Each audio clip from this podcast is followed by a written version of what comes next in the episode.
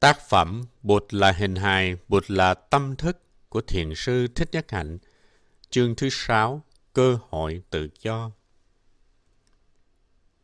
Khi đi ta không cần phải ra lệnh cho chân trái bước hay đòi hỏi chân phải phải đi.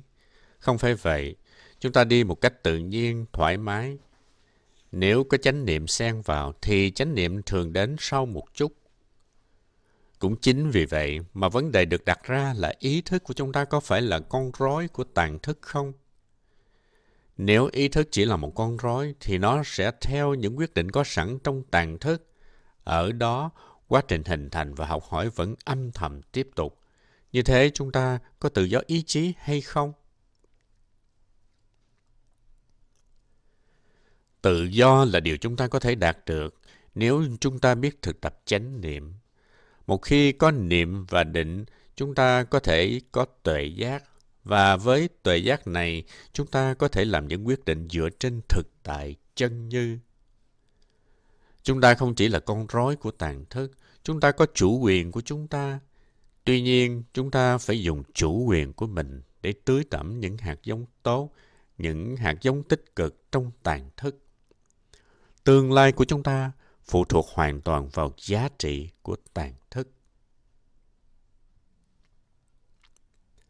Ba nghiệp thân, khẩu, ý. Trong đạo Bụt, chúng ta cũng nói đến tàn thức như là chánh báo. Tiếng Phạn là Vipaka. Vipaka nghĩa là dị thuộc quả. Ví dụ như trái mận, bản tính của nó là một quá trình biến đổi và chín mùi. Trái mận ban đầu còn bé tí, xanh, chua, nhưng nếu ta cho nó cơ hội, nó sẽ lớn hơn, cho ra hạt, chuyển thành màu tím, có hương vị ngọt ngào. Có một khuynh hướng cho rằng chúng ta là một thực thể đang chuyển động qua không gian, thời gian để đi về tương lai. Chúng ta tin rằng bây giờ chúng ta là chúng ta và đến một thời điểm nào đó trong tương lai, chúng ta cũng vẫn là chúng ta. Điều này không đúng với thực tại bởi vì chúng ta luôn luôn thay đổi. Sông Mississippi có tên là Mississippi. Cái tên Mississippi không thay đổi, nhưng dòng sông thì luôn đổi thay. Nước trong dòng sông cũng luôn luôn đổi thay. Con người cũng vậy. Khi mới sinh ra chúng ta là một đứa bé rất non yếu, chưa đầy 5-6 cân. Bây giờ trưởng thành, chúng ta lớn lên và khác đi về nhiều mặt. Chúng ta cũng giống như một đám mây. Khi nhận ra được mình là mây, chúng ta có cơ hội ngắm nhìn và quán chiếu sâu sắc vào bản chất của mây. Chúng ta có thể thấy được quá trình hình thành của đám mây, thấy được đám mây biểu hiện như thế nào. Từ mây có thể cho chúng ta một ý niệm về đám mây này hay đám mây kia. Đám mây này khác với đám mây kia. Mây không phải là gió, mây không phải là nước, mây không phải là ánh nắng mặt trời. Giả sử một phần của đám mây trở thành mưa rơi xuống. Đám mây trên kia có thể nhìn xuống, nhận ra chính mình dưới hình thức là nước. Khi thấy mình là mây, chúng ta có thể nhìn xung quanh và nhận ra rằng chúng ta tương tức với những đám mây khác. Những đám mây khác sẽ hòa nhập vào chúng ta và trở thành một đám mây lớn hơn. Chúng ta bắt đầu thấy rõ hơn về thực tại của đám mây, thấy rõ hơn về thực tại của bản ngã, Đám mây có thể nhìn xuống, thấy được mây đã ra đi và biểu hiện dưới một hình thái khác. Đam mê có thể mỉm cười với chính mình dưới hình thái của hơi nước trên mặt đất. Trong mọi phút giây của cuộc sống, chúng ta tiếp nhận mọi thứ từ môi trường của mình như thức ăn, không khí, hình ảnh, âm thanh và năng lượng tập thể. Trong mỗi phút giây của cuộc sống hàng ngày, có đầy đủ mọi thứ đi vào ta. Mỗi ngày chúng ta cho vào các chất dinh dưỡng như thức ăn, cảm thọ, suy tư, giáo dục và tâm thức cộng đồng. Đồng thời chúng ta cũng cho ra một nguồn năng lượng như là suy nghĩ, nói năng, hành động. Chúng ta suy nghĩ, nói năng và hành động trong mỗi phút giây của cuộc sống hàng ngày.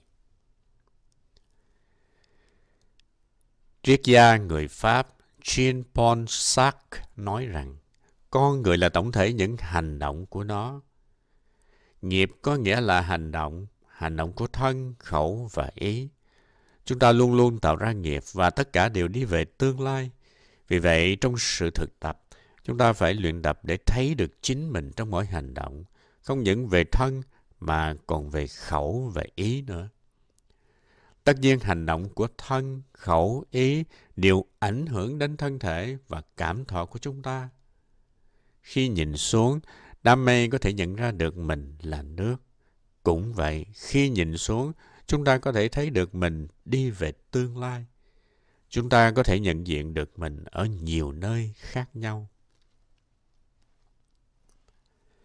Chúng ta không thể nói rằng khi hình hài này tan rã thì chúng ta không còn nữa. Chúng ta vẫn tiếp tục với nhiều hình thái khác. Khi đám mây trở thành mưa, người ta có thể thấy được vô số những giọt nước. Khi rơi xuống đất, chúng có thể hòa nhập lại với nhau thành một, hai hay là ba dòng nước. Đó là sự tiếp nối. Nghiệp có ba loại, thân nghiệp, khẩu nghiệp và ý nghiệp. Nói rằng sau khi hiện hài này tan rã thì không còn gì nữa cả, điều này không có khoa học lắm. Nhà khoa học thế kỷ thứ 18 Antoine Laurent Lavoisier nói rằng không có gì sinh ra và cũng không có gì mất đi.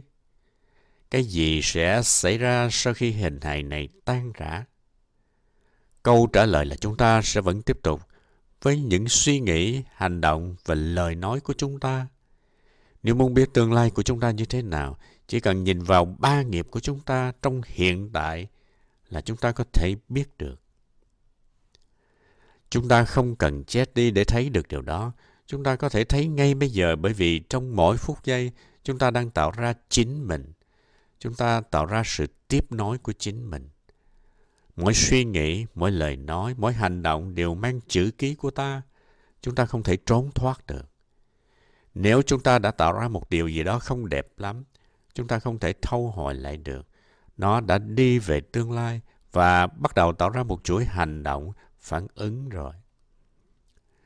Tuy nhiên chúng ta cũng có thể thường xuyên tạo ra những hành động mới tích cực hơn, tích cực trong suy nghĩ, nói năng và hành động. Chính những hành động mới này sẽ làm thay đổi những hành động tiêu cực trước đó của ta. Khi trở về với chính mình và biết được những gì đang xảy ra, chúng ta có quyền định hướng cho tương lai. Chính ngay bây giờ và ở đây, chúng ta có quyền định hướng cho sự tiếp nối của chúng ta. Sự tiếp nối của chúng ta không phải ở tương lai, sự tiếp nối của chúng ta xảy ra ngay bây giờ và ở đây. Vì vậy, chúng ta vẫn có chủ quyền để quyết định tương lai của mình. Nếu chúng ta làm được một việc thiện, chúng ta nên vui mừng và nói, tôi có thể tiếp tục tạo thêm những hành động của thân, khẩu, ý như thế nữa. Bởi vì tôi muốn đảm bảo một tương lai tươi sáng cho tôi và cho con cháu tôi. Nhưng nếu đã lỡ tạo ra một điều tiêu cực, thì chúng ta biết rằng chúng ta có khả năng tạo ra điều ngược lại để sửa đổi và chuyển hóa nó. Tự do là điều có thể đạt được ngay trong giây phút hiện tại, bây giờ và ở đây. Giả sử hôm qua tôi đã nói điều gì đó không hay với em trai tôi. Điều đó đã xảy ra rồi, đã làm tổn thương tôi và tổn thương em trai tôi. Hôm nay thức dậy, tôi nhận ra mình đã tạo ra một nghiệp bất thiện, một hành động phá hoại. Giờ đây tôi muốn làm mới trở lại. Tôi quyết định hôm nay khi gặp em, tôi sẽ nói khác hơn. Nhờ tuệ giác, từ bi và tình thương, tôi đã nói được. Câu nói này phát ra hôm nay mà không phải là hôm qua. Tuy nhiên nó sẽ chạm tới câu nói hôm qua để chuyển hóa, để đổi thay. Bỗng nhiên tôi thấy có sự hàn gắn giữa tôi và em tôi. Vết thương trong tôi, trong em tôi, trong người bạn đồng nghiệp của tôi được chữa lành. Bởi vì hành động làm mới này cũng tạo ra chữ ký của tôi. Mỗi hành động là một hạt giống được gieo xuống tàn thức. Không một hành động, một suy nghĩ, một lời nói nào có thể mất đi được. Giả sử sáng nay có người vì thiếu kiên nhẫn đã la con mình. Đây là một lỗi lầm, một hành động tiêu cực. Nhưng ngược lại đến tối, người đó đã làm một hành động tốt, một việc thiện như cứu một con chó thoát chết khỏi tai nạn giao thông khi băng qua đường. Nếu kết hợp hai hành động này lại với nhau, thì người kia sẽ đi về đâu? Để biết được mình đi về đâu, theo hướng nào, chúng ta chỉ cần nhìn vào phẩm chất của các loại hạt giống có trong tàn thất Mọi thứ đều tùy thuộc vào nghiệp như suy nghĩ, nói năng và hành động. Không ai khác có thể quyết định tương lai của chúng ta mà chính chúng ta tự quyết định lấy. Đó là nghiệp báo, là dị thục. Mỗi khi ta suy nghĩ, tư duy là chúng ta đang tạo ra nghiệp. Bụt dạy chúng ta phải thực tập chánh tư duy, tức là tư duy về hướng vô phân biệt, về từ bi và trí tuệ. Chúng ta biết rằng chúng ta có khả năng tạo ra những tư duy như thế, tư duy về từ bi, về vô phân biệt. Tư duy như thế sẽ gây ảnh hưởng tốt cho mình và cho thế giới. Một suy nghĩ, tư duy chân chính có khả năng trị liệu thân tâm chính mình và trị liệu thế giới. Đó là nghiệp. Nếu chúng ta tư duy về giận dữ, căm thù, tuyệt vọng, tức là chúng ta đang hủy hoại chính mình và hủy hoại thế giới. Tác ý đóng một vai trò rất quan trọng. Tùy vào môi trường chúng ta đang sống và những gì chúng ta tác ý mà chúng ta có ít hay nhiều cơ hội phát khởi những suy nghĩ tốt đẹp đi về hướng chánh tư duy. Mỗi suy nghĩ chúng ta tạo ra đều mang theo chữ ký của mình. Chúng ta không thể nói, ồ, nó không phải của tôi. Chúng ta có trách nhiệm với những suy nghĩ của chúng ta và những suy nghĩ đó là sự tiếp nối của chúng ta. Suy nghĩ là tinh yếu, cốt tủy của mình, là cuộc sống của mình. Khi một suy nghĩ khởi lên, nó sẽ tiếp tục đi về tương lai và không bao giờ mất đi cả. Chúng ta có thể hiểu những suy nghĩ của mình giống như một loại năng lượng và năng lượng này sẽ tạo ra một chuỗi phản ứng trong vũ trụ. Vì vậy, chúng ta cần phải quan tâm chăm sóc tư duy của mình để mỗi ngày chúng ta suy nghĩ được nhiều điều thiện. Chúng ta biết rằng nếu muốn, chúng ta có thể tư duy về từ bi, hiểu biết, về tình huynh đệ, về tính vô phân biệt và tất cả đều tạo ra chữ ký của ta. Tất cả đều là ta, là tương lai của ta. Chúng không bao giờ có thể mất đi được. Rõ ràng là tư duy về từ bi, về tình huynh đệ, về sự hiểu biết và thương yêu đều có năng lực trị liệu. Trị liệu thân thể, trị liệu tâm hồn và trị liệu cho toàn nhân loại. Tự do là điều chúng ta có thể đạt được vì chúng ta biết rằng với sự nâng đỡ che chở của Bụt, của huynh đệ trong chúng, của giáo pháp mà chúng ta đã học, chúng ta có khả năng tạo ra những tư duy chân chánh như thế. Những gì chúng ta nói đều tạo ra chữ ký của mình, tạo ra nghiệp lực của mình. Lời nói của chúng ta có thể chuyên trở hiểu biết, thương yêu, tha thứ, bao dung. Ngay khi chúng ta sử dụng lời nói ái ngữ thì sự trị liệu đã bắt đầu có tác dụng. Lời nói ái ngữ có khả năng trị liệu và chuyển hóa mà chúng ta có thể sử dụng bất cứ lúc nào. Ta có hạt giống từ bi, hiểu biết, tha thứ và bao dung trong ta. Ta phải để cho chúng biểu hiện.